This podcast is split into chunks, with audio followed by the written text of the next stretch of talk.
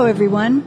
I'm Jensine Bard, and welcome to Testimony, where truth is told, lives are changed, and hope is given. Revelation 12:11 tells us that we overcome by the blood of the lamb and the word of our testimony. A testimony of your story for his glory. He is the pastor of one of the largest churches in America. From small beginnings over 15 years ago to now 36,000 active members on multi campuses, reaching the lost and empowering the believer with the saving, healing, and yes, delivering power of the gospel of Jesus Christ. In his latest, Truly Free, Breaking the Snares That So Easily Entangle, our next guest shares his own story and how you too can avoid the pitfalls that once entangled him. Ladies and gentlemen, would you welcome to testimony a wonderful honor indeed. Best selling author, speaker, and TV host of The Blessed Life, chairman of the board of King's University, and senior pastor of Gateway Church, Dallas, Fort Worth, Texas. Please welcome Pastor Robert Morris. Pastor Morris, welcome to testimony. Thank you so much, Jensine. I am so honored to be here. Well, it is an honor to have you, Pastor. It's such a pleasure uh, to have you on a program called Testimony, where truth is told, lives are changed, and hope is given. And that appears to be exactly what you are doing and have been doing these past 35 years, Pastor, with your wife, Debbie, and now your latest great read truly free. But before we get to all of this in part one of our two part conversation today, can you please tell our audience how you came to faith in Jesus Christ and some of the pitfalls you had to overcome to become all God intended? Pastor Morris, please tell us your story. Well, I grew up in a great Christian home, uh, great Christian parents um, but uh, and walked the aisle when I was really young. Uh, but a lot of like a lot of kids, um, I don't. I just didn't really surrender my will to the lordship of Christ. I didn't really understand that, and uh, I had a lot of insecurity. Uh, got caught up in the wrong crowd, started going the wrong way, and uh, it just seemed like there was an attack against me from day one to go the wrong way and do the wrong thing. And um, when I was uh, 15, I, I uh, had an evangelist that took an interest in me and started trying to help me. And I kept trying to rededicate my life to the Lord. And I do believe sometimes we need to recommit. But, um, you know, we also need to examine have we ever really committed, you know, to the Lord. And uh, so at that time, I started trying to straighten out. And I met Debbie and started dating her, fell in love. We dated our um, last two years of high school and our first year of college, and then we got married. And I started seeing in her just um, a true love for Jesus Christ, not for what she could get out of Him, but what for what she could do for Him.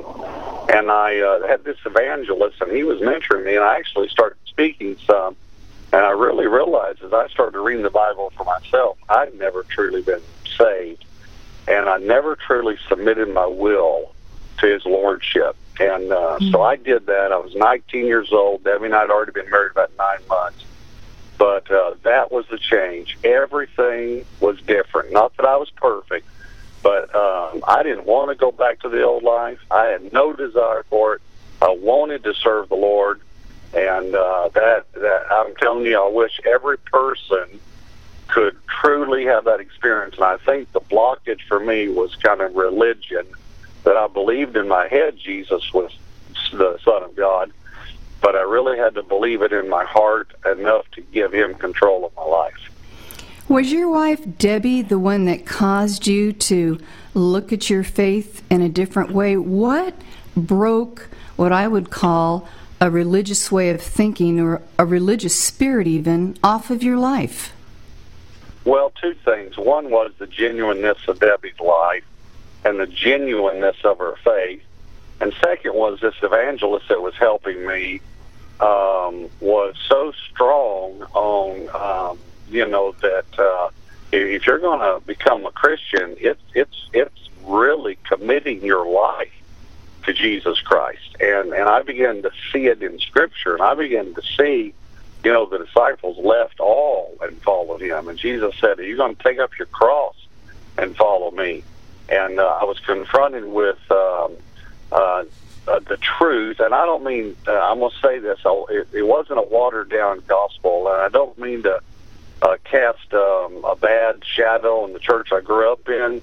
But it's kind of like believe and you'll be saved. Well, it's true, but I think there's a belief that goes deeper than just a mental assent uh, to the cross, and that is uh, a heart dissent to that I'm really willing to bear the cross and become a full disciple of Jesus Christ.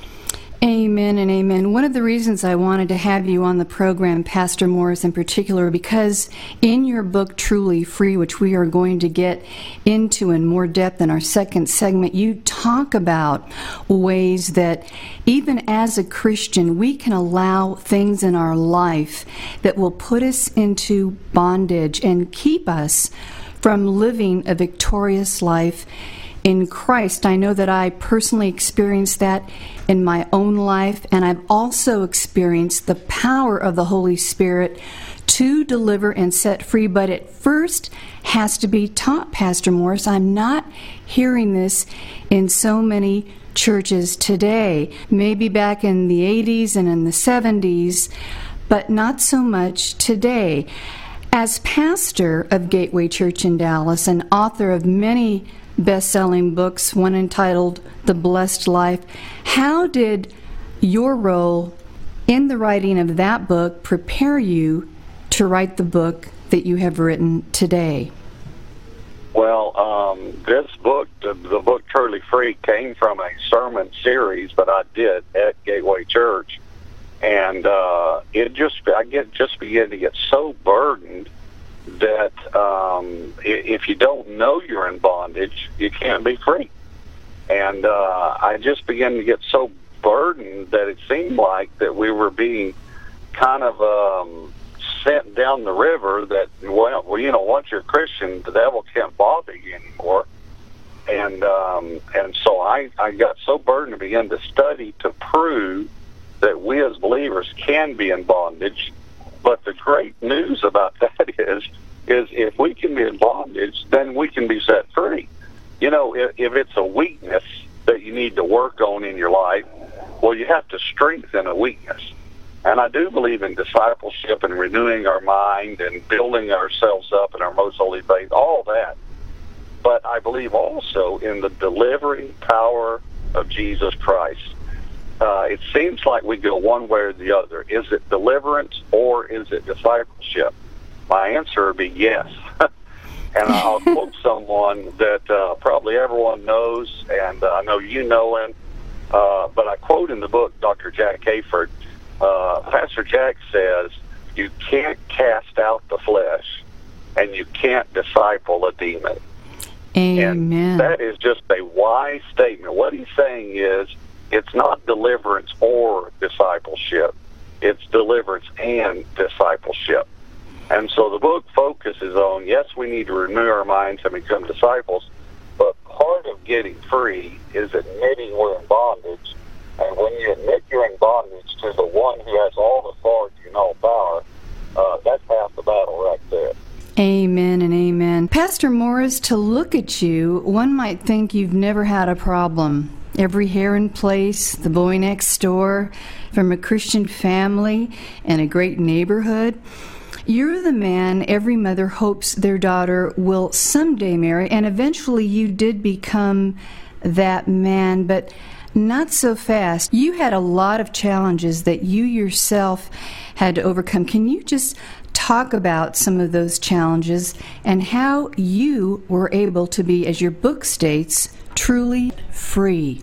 You know, uh, when I was growing up, I had so much insecurity uh, that I didn't really feel like the boy next door. I felt like the goofy looking boy next door. You know, we, we we're all going through uh, adolescence, we look at ourselves and we say, "Wow, I've got big lips and I'm real skinny and and I'm funny looking and and uh, I didn't feel like I was in the popular crowd, and so I got involved in the wrong crowd, and I got involved in drugs. But the main thing was I got involved in immorality, and uh, it, it was hard for me for years to talk about that. It didn't seem like there was any shame in saying, you know, I used to be in drugs, but there was a lot of shame uh, involved to talk about the immorality that I was involved in.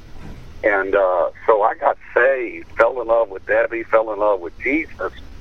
But I had a lot of immoral things that I had seen and done that God never intended me to see and do. And uh, so even after I was a Christian, here I was struggling with lustful thoughts, and uh, it was horrible. And I couldn't understand why until I understood that uh, there were some strongholds in me that needed to be torn down, um, that I needed to repent, and also to understand about the thief and the way he works. Well, one of the illustrations that the, the Lord showed me, uh, and of course, illustrations don't prove, scriptures prove, and I prove it with the scriptures. But an illustration, understand, is that, that Jesus called Satan a thief and said he's looking for some other way to come in. And so if you think about it, if you went to church one morning and you left a door or a window open and you came home and there was a thief in your house, well, he wouldn't own your house, but he is in your house. And he's going to steal from you until you get the proper authority to get him out. So, so if you came home and you found a thief in your house, that thief wouldn't own your home, but he would be in your house.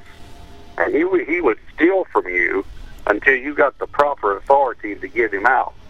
Well, that's where we get hung up on, on that. We say demon possession, and we say, well, surely a Christian can't be possessed by a demon because he can't be owned by a demon. And, and obviously, we are owned by God.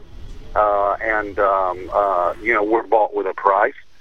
But the word possession there means to gain control over. And that's exactly what Satan tries to do. He tries to gain control over us in an area of our lives. And if he gains control in an area such as anger or lust or bitterness, then we need to get the proper authority, which is Jesus Christ, and get him out. So I really look forward, uh, Jensine, to talking to, with you more about this next week. Amen and amen. Ladies and gentlemen, you have been listening to best-selling author, speaker, and senior pastor of Gateway Church, Dr. Robert Morris.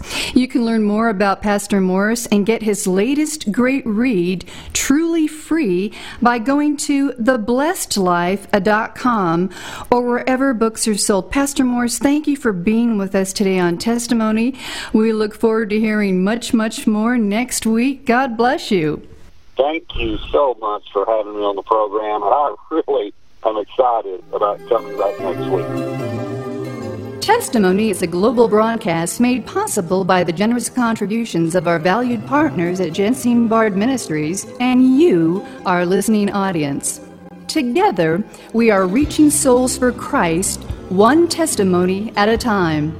If you would like information on how you can support this broadcast with your tax deductible gift, please visit us at jensinebard.com. That's one word, J E N S I N E B A R D.com.